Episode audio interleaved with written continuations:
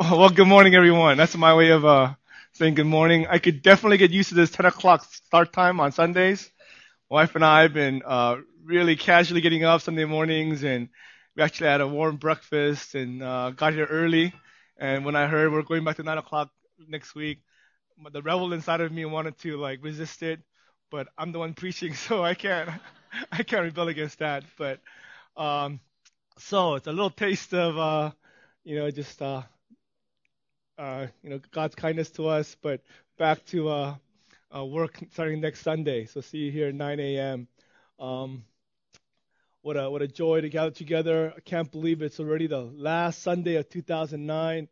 Uh, it's been a, a, tremendous year. It's been a very significant and monumental year, uh, personally, for our family, and for our church.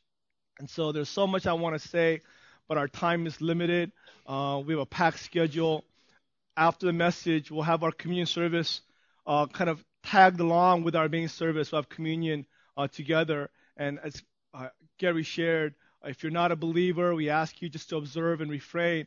But after our break, we'll have our communion meal, and you're welcome to join us and hear our elders report and uh, uh, uh, have lunch with us afterwards. so, with our limited time, I just want to share what's foremost in my heart this morning as I as we close out 2009. Um, it's a good opportunity for all of us to, to stop and pause and reflect on this year and ask yourselves what's in your heart? What's the most memorable thing this past year? What are you um, most thankful to God for? What is um, resonating in your heart the most? As you reflect on God's faithfulness uh, to you and to your family and to our church this past year. For me, it's it's clear. I think you know the answer already. I'm most thankful for the gospel of Christ. I discovered something this year that I thought I already knew. Um, I thought I'd studied it. It was something that was uh, basic to me, something that was uh, very familiar. And I discovered this past year that I'd only scratched the surface of God's glorious truth, the gospel of His Son. I had limited, uh, I had a limited view of my own sinfulness and a limited view of God's amazing grace and amazing love to me. And uh, looking back, I am uh, filled with gratitude, filled with uh, joy and thanksgiving to God for his gospel. Now, a little bit of background story. Background is so important in telling any story. A year ago, this time, my heart was at a very different place. Um, a year ago, this time, uh, my heart was um, far from the gospel. I, I, had been wrestling with a lot of things. It had been uh, four years of uh, a lot of um, um, continual difficulties and challenges in my life, in our family, in our church. As many of you know, 2005, um, my dad passed away. He had been suffering through uh, uh, ailments and illnesses for several years, and uh, to see your own dad kind of suffering and struggling was a uh, difficult thing. And he passed away in 2005. And for a child to lose his, you know, I'm, I'm mid 30s then, and still I felt like like a child again, losing my dad. And then starting in 2005, we began that whole ordeal with Ethan, where foster parenting, and we almost had him taken away, and that whole roller coaster ride. And that was really hard for us. And then ministry, church, you know, you guys, most of you kind of see just the production on from from from your perspective, but behind the scenes, it's quite messy. It's quite challenging and difficult at times. And if you want to get a glimpse of what it's like behind the scenes, uh, read Second Corinthians. Uh, read Job and Second Corinthians, and you kind of get a get a little glimpse of what the reality of life behind the scenes. Um, there's there's challenges without from outside, but the great challenges is a sin within. Um, elders, pastors, leaders, all your care group leaders, ministers, we're, you know, simul justus et peccator. We're at the same time justified, but sinners. So if you were justified in ministering, ministry would be so much easier. Ministry would be easy. But while we're ministering, we are sinners. We're desperately wicked. We are corrupt in our flesh. And our flesh is waging continual guerrilla warfare against us. And that is the enemy that we can't conquer on our own strength. And so that is why ministry is such a challenge, so difficult. And uh, after 15 years in the ministry, and after 10 years as a pastor at Cornerstone, I, I, I hit that proverbial wall um, a year ago at this time. Um, my heart wasn't good. I shared with I shared this with you if you were here, how I felt I was uh, in the fog of war. I felt lost. My heart was unruly. My heart was not tethered right to the gospel and to Christ. And uh, I was struggling because either way, I was going astray from God. It was it was a no-win situation. If I did well as a husband, as a father, as a Christian, as a pastor, I, I preached good sermons, I counseled well, and I was humble. What would happen? I would boast. I would be filled with myself. I would feel confident. I would kind of walk with a swagger. And I knew that was wrong for me to be proud of my achievements. So I fell astray when I did right. And then, of course, when I blew it, when I failed, when I sinned, when I doubted God, and when I struggled in my, my pride and my sinfulness, my selfishness, then of course I was going astray. So either way, I was going astray from God, and I felt there was no way out. All the while, I had to preach every Sunday, and preaching is one of those unique works where it's like where it requires the heart. You know, for for for you in your profession, you know, you're a small business owner, you go and you have a bad heart, you can still do your work. You know, you're a teacher and you hit your kids, you can still be a teacher and do a good job. Maybe it'll help you in your teaching career. You know, you're you're a doctor and you're sick of patients and sick of illnesses and you don't really care for them, but you can still be an excellent uh, uh, doctor. But as a pastor and a preacher, you can't bypass your heart. You can't come up here when your heart is filled with all the things that the flesh produces. You know, bitterness and selfishness and anger, self righteousness. You can't come up here with that heart and yet preach the gospel of God's grace. You know, the one way is to cauterize your heart, make your heart callous, but that's wrong one way is to come up here and spill your sins, and that's you know that's not good either. So after 10 years of it, wow, it was it was so hard. That's why, um, you know, last year God was so good to us. Uh, you know, where God gave wisdom to the elders to, to give me a sabbatical, a three month break, to heal and to um, to rest and to get restored.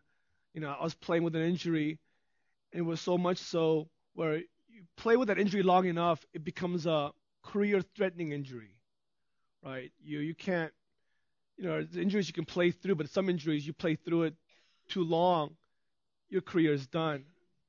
And so I wanted to man up and, you know, like Kobe, play with the injury, you know, keep shooting, and be a model leader.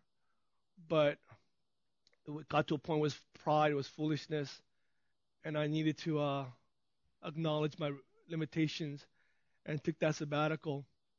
And uh, you know, I went to the I went into the sabbatical with a severe limp, spiritually speaking. Uh, my heart was uh, not in a good place. Um, my attitude was, I'm thankful for Christ for carrying the cross, but really in my heart, my heart attitude was, I'm carrying the cross too. Right? I thank the Lord, you know, for carrying the cross for me, but I'm carrying the cross too. And uh, when other people were struggling, part of me was, well, I'm struggling too. You know, every man for himself. Right? I'm barely treading water. I'm drinking water myself. Hope I hope to see you at the finish line because I don't know if I'm going to make it myself. It was with those kind of uh, wrestlings of the heart, I went into the sabbatical. and uh, through the sabbatical and through this year, I learned three truths. And I want to just share them with you with our limited time and, reflect on it on our last Sunday and, and glorify God together and give praise to our God together. First truth is um, I, I got a glimpse into God's reason behind our suffering. God's reason behind our suffering. So we're all suffering, all of us. We're all struggling with anxieties that are too great for us.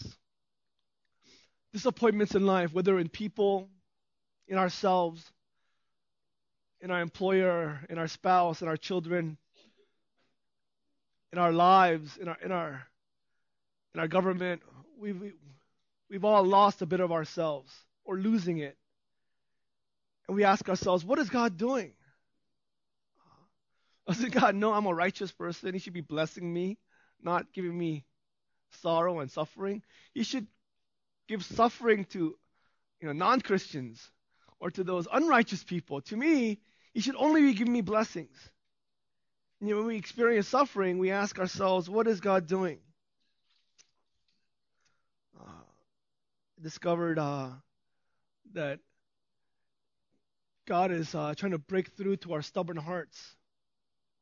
Our ears are so deaf, our eyes are so blind. You know, when God blesses us, He is whispering.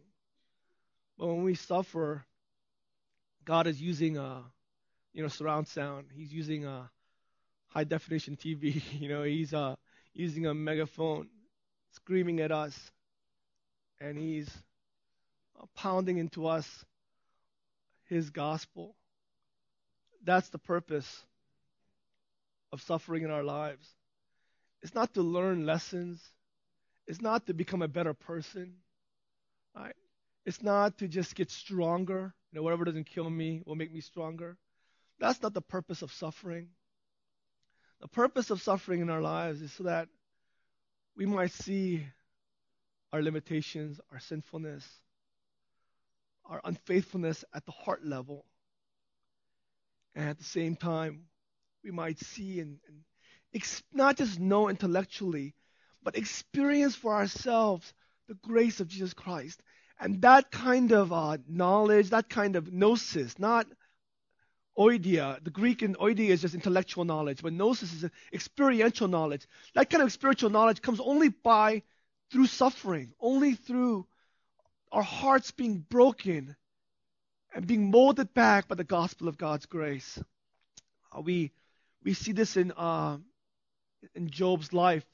I, had an opportunity this week in preparing for um, Debbie's funeral and uh, her parents are here with us this morning. Uh, an opportunity to study Job.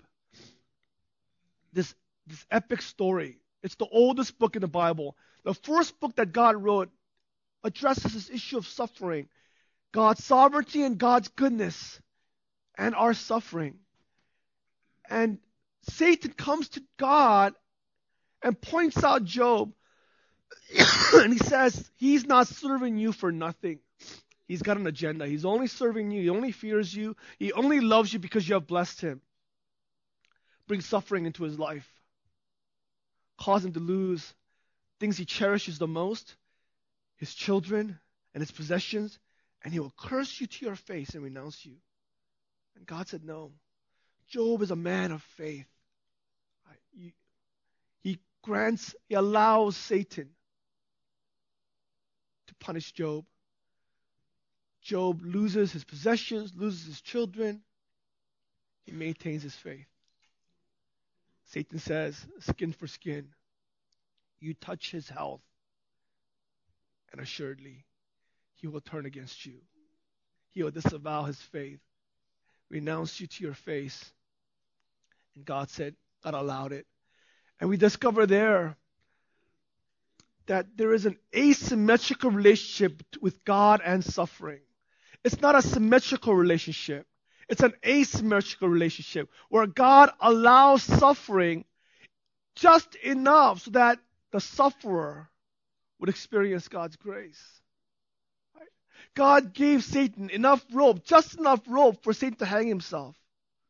Not enough rope for him to hang Job.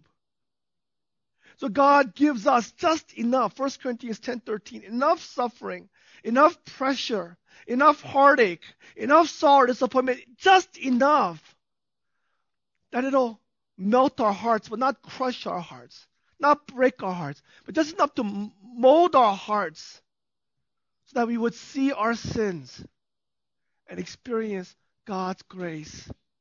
So though we feel like God's killing us, why is God killing me? No, God is not killing us. He's saving us. Right? We're saved as Christians, but He's saving us from all the idols in this world, all the idols in our hearts, all the things that ensnare us, keeping away, keeping us away, leading us astray from our Savior and our Redeemer, our chief love. He's doing all of that to rescue us. He's not killing us, He's saving us. This is why at the end of the book in Job 42, Job confesses and he sees the result of his sufferings. He doesn't know why all this occurred, but the fruit is this. He saw more of his own sinfulness, and he saw much more of God's grace. Job 42. Job answered the Lord and said, I know that you can do all things, that no purpose of yours can be thwarted. Speaking of himself, who is this that hides counsel without knowledge? God asks us, who is this talking about things he has no understanding of? Job replied, I have uttered what I did not understand, things that are too wonderful for me, which I did not know. I, I, I trespassed here. I went beyond the bounds. I spoke of things I had no knowledge of. And I will speak. I have heard of you by the hearing of the ear, but now my eyes, but now my eye sees you. Therefore I despise myself and repent in dust and ashes. So Job repented like he never repented before. He repented not, uh, not just of his sins, of his action, of his conduct, of his behavior. But here, because of his suffering and, and seeing God's grace, he repented to the depths of his being, of his heart. He saw for the first time his, his utter depravity, his wickedness, his sinfulness. So he saw that he was far sinful than he ever imagined. At the same time, he saw God's sovereign grace. God's love and kindness, His mercy was far greater than he ever imagined. That's what I, I think that we discovered this year through the gospel of his son, that the purpose behind our hearts being hearts breaking within us through sufferings of life is so that we might see the gospel the gospel which exposes our sins, but immediately right after that reveals to us the glory of God's love. The second truth that I learned this this year is uh let me tie to the first. For the first time in my life, I saw sin in my righteousness sin in all my good works, all the things that I boasted in, that I prided, prided myself in, I saw sin. I saw how I was so right, but because I was proud of my righteousness, I was separated from Christ. I was reminded and I was taught to love God with your whole heart, soul, and mind. Tremper Longman said that that heart, the best English equivalent of heart is motivations. So God desires that we love Him with right motivations. The Bible teaches us we can actually love God or strive to love God with wrong motivations.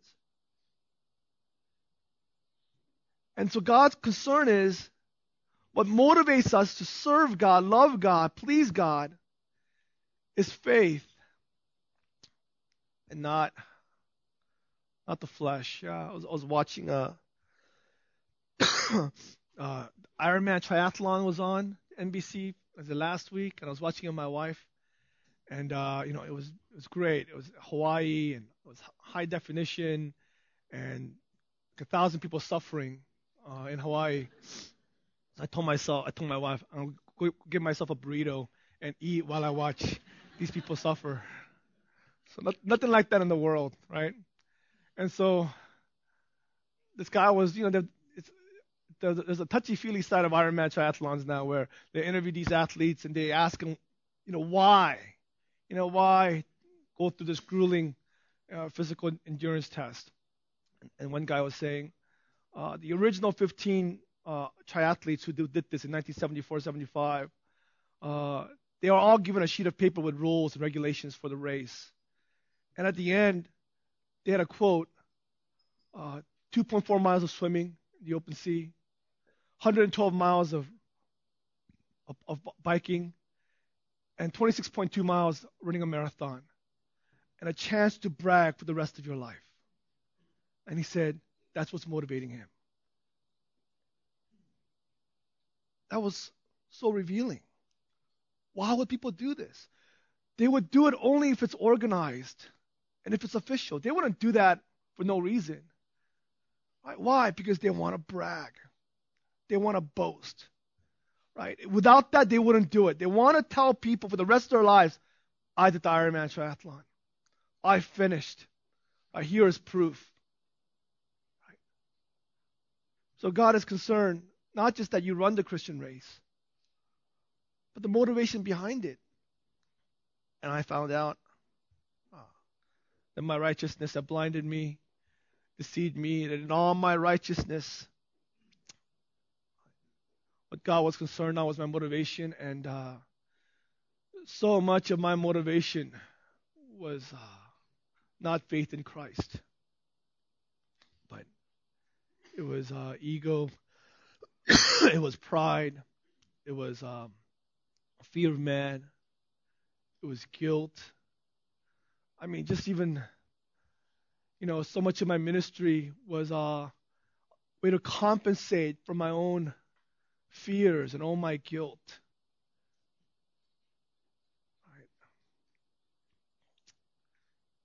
So much was lacking in my personal walk with Christ. So much was lacking in my love for my family and love for you. And I thought if I just worked harder, um, preached better, counseled more, ministered more, studied the Bible more, somehow it would all just even out at the end. And uh, I discovered through the gospel that all of that is rubbish. All of that is skubalon because God's concern is not in the outward result of my works. Really, John 21, Jesus' question to Peter is Jesus' question to me and Jesus, God's question to you Do you love me? Are you uh, motivated by love? And we can't love God unless we believe He loved us first. So, it, are we motivated by faith?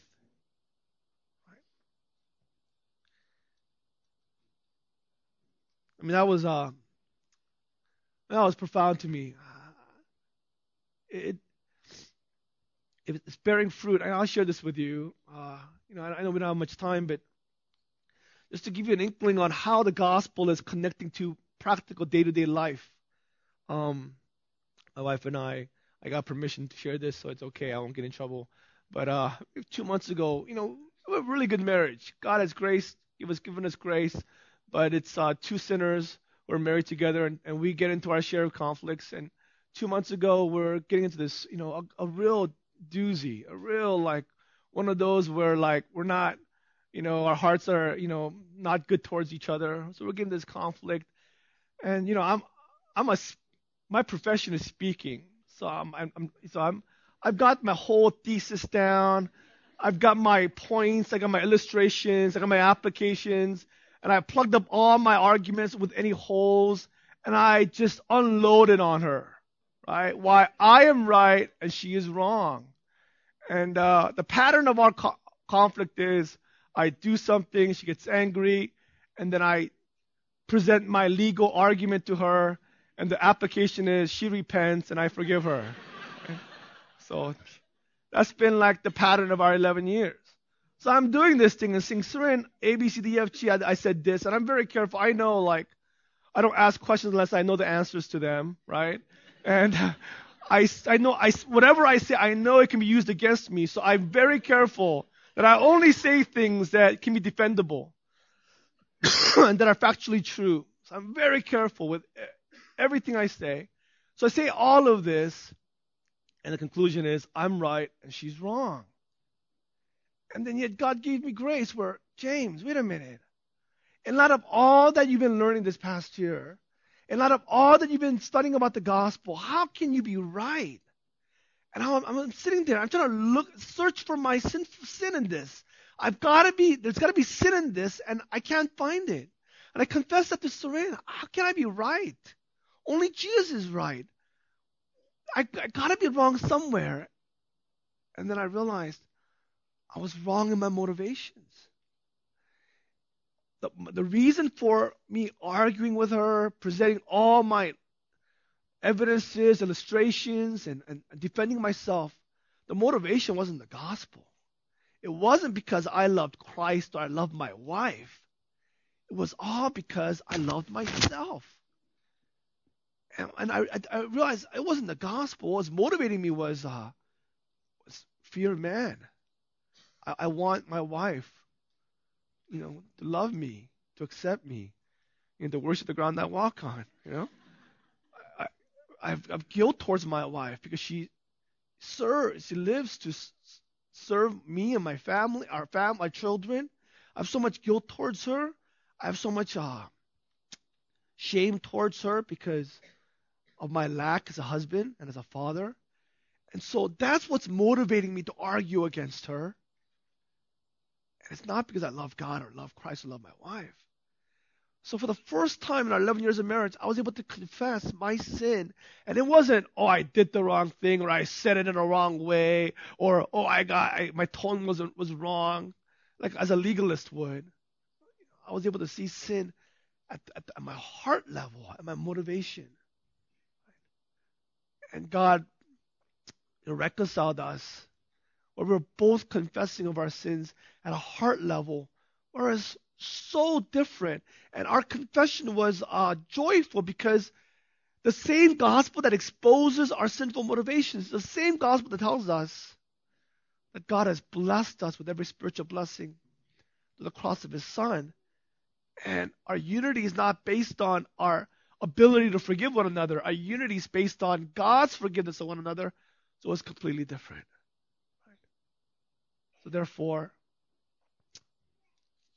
we end our year giving thanks to God for allowing us to see sin in our righteousness. And third and final thing that I learned this year, we as a church learned, is uh, what I've been talking about for the past 12 months and what I've been talking about all day this morning. I've discovered that the gospel is the power of God for salvation and sanctification and self image and self identity and the power of God to fight idols and the power of God that will glorify us and bring us to heaven. I had limited the gospel just for my salvation. I believed by grace through faith we are saved. And to be sanctified, to grow as a Christian, you need to work. Right? If you work hard, you will grow. If you don't work hard, then you'll be a loser. You'll fail as a Christian. And then, because you're saved, you'll still go to heaven at the end. And because of that, I, I really believe this. Um, I've been struggling with some kind of flu, cough, something for past three weeks, and even with the gospel, it's so different being sick. Like before, when I was sick without understanding the gospel, I, was restless. I was I felt guilty. I felt it was some kind of a punishment. And you know when you get sick, you you think about death, and I thought, and if I died right now, God will be disappointed in me. Right? There will be three percent of God's wrath waiting for me because there's so much of my life that I'm ashamed of. So much of my life where I, I failed God, I failed people, and if I were to die right now, man, I could, I'd be, I'd be three percent of God's wrath waiting for me. Wow, I discovered this year through the gospel that all of God's wrath has been poured out on Christ. The cross exhausted God's wrath for his people. Jesus was victorious. He made full payment for our sins on the cross. So nothing I do can add to God's pleasure for me. And nothing I do in terms of sin can take away God's pleasure of me because it's been fully accomplished on the cross of Christ. Romans 1 16 and 17. I'm not ashamed of the gospel, for it's the power of God for salvation for the Jew first and to the Greek. For the righteous shall live by faith. Faith is not just entrance into salvation. The righteous, we are righteous by faith. We live by faith. Galatians 2:21, 2:20. I have been crucified with Christ. It is no longer I who live, but Christ who lives in me. And the life I now live in the flesh, I live what? By my works? Relying on my flesh? On myself? No, life I now live, I live by faith in the Son of God who past tense loved me once for all, who gave himself up for me once for all. It is by that faith I and we all live. That is uh, what we discovered this past year. That that God's love through the gospel is much greater than we ever imagined. And you know, every day since this discovery has been a day of discovering my sinfulness in a greater way. At the same time, immediately discovering how greater God's love is. And I'm discovering there is no end to this discovery. That every single day is us discovering more and more of our sinfulness. Yet our hearts are full of joy because we discover more and more of God's love and God's grace. So what is um the prayer?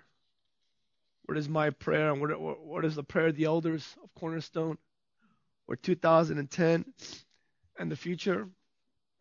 Our prayer is that God would give us grace in each of us, where you'll put the gospel at the center, that God would put the gospel at the center of our hearts that outwardly we're being destroyed.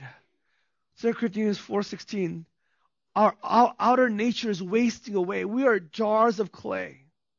We're clay pots. Right? Physically we're wasting away. But the treasure is the gospel that's within us. And because of the gospel, our inner nature is being renewed every day. That is our prayer. And so I am I mean, so um, confident in Christ for the future. I can't wait for 2010. You know, there's no fear or anxiety. There's no doubt because I've tasted and experienced the power of the gospel. And the gospel promises a spiritual revival continually in our hearts in our churches, and as God's will, God wills in our community and in this world. We've uh, tasted um, little bit of revival in our church this past year. There are three signs of revival. Uh, Richard Lovelace, Dynamics of Spiritual Life. I'm reading that, and he's a professor at Westminster, and he was he studied church history and was talking about in all the Great Awakening, first and second one, and Jesus movement. Three signs of revival. The first sign is uh, non-believers become believers. Right? Non-Christians become Christians, and we've seen that in the church, in our church this past year. But he said the second one is, the, is more, more significant, is Christians wake up to the gospel. Right? You know, duty-filled Christians, right, who are faithful, diligent, committed to Christ. The penny drops. Right? I mean, let me, let me steal from Keller one last time this year. Before the year is over, let me steal from him. But he talks about, you know, these uh, uh drink dispensers, a Coke machine, and you put your quarter in, and nothing happens. The quarter is in, but nothing's happening. So you got to pound on that machine, and then the quarter drops, and then you get your Diet Coke, right? Well, it's same thing for a lot of Christians. You have the gospel, but no Diet Coke. because you have the gospel, but it hasn't dropped yet. So you gotta pound on your on your stubborn head and pound that hard heart. And, and how does God pound? Is through suffering, right? through disappointments, right? through heartaches, through pain. God is pounding at your heart. And then Christians, the coin drops. All of a sudden, all of a sudden, you get it. You get the gospel. You wake up, right? And you're broken. You're set free from legalism. You're set free from this drudgery, this, this law as a burden, right? Being tied to do's and don'ts, right? This slavery mentality, a fear of man. You're set free to the freedom of the gospel, where you live out the freedom that Christ has given to love God and love others by faith, not by works. This second sign of revival we've we've seen in our church.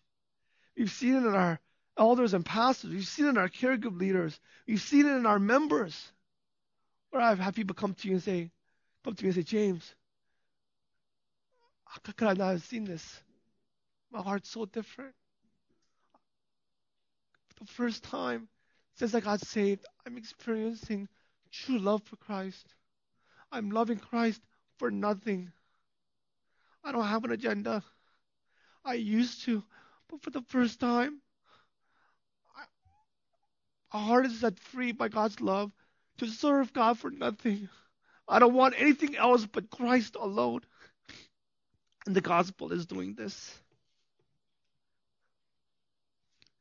That is the second sign of revival.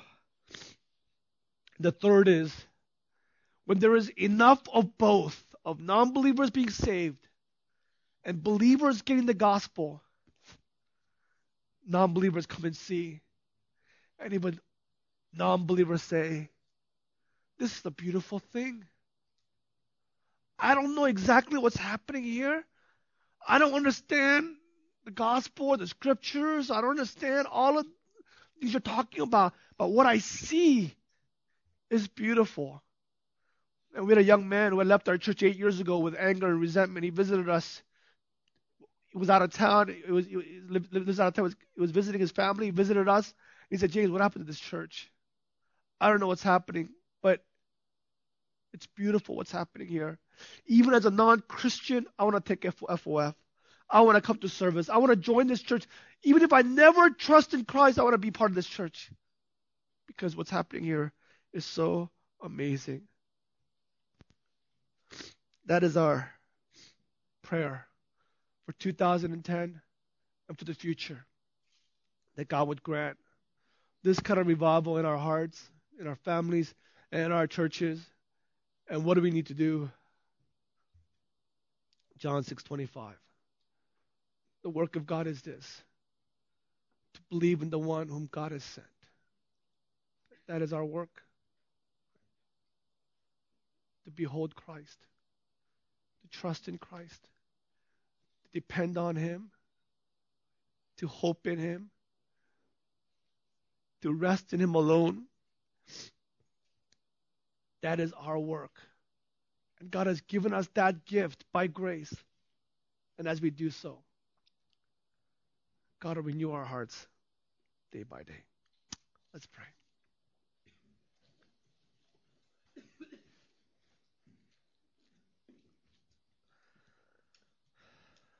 Well, God, our hearts are uh, profoundly moved by the gospel of your Son. Lord, we bow our heads low because it was our sins who put you on the cross. But you lift our heads. Lord, we expect to be cast away from your presence, but instead you draw us near. With eyes of tears, you beckon us forward. You embrace us. You lavish us with your kisses. Lord, you welcome us into your family. And Lord, you bestow on us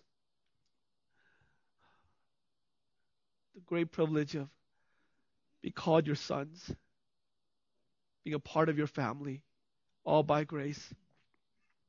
Lord, uh, we are the most blessed people in all the world, in all of history,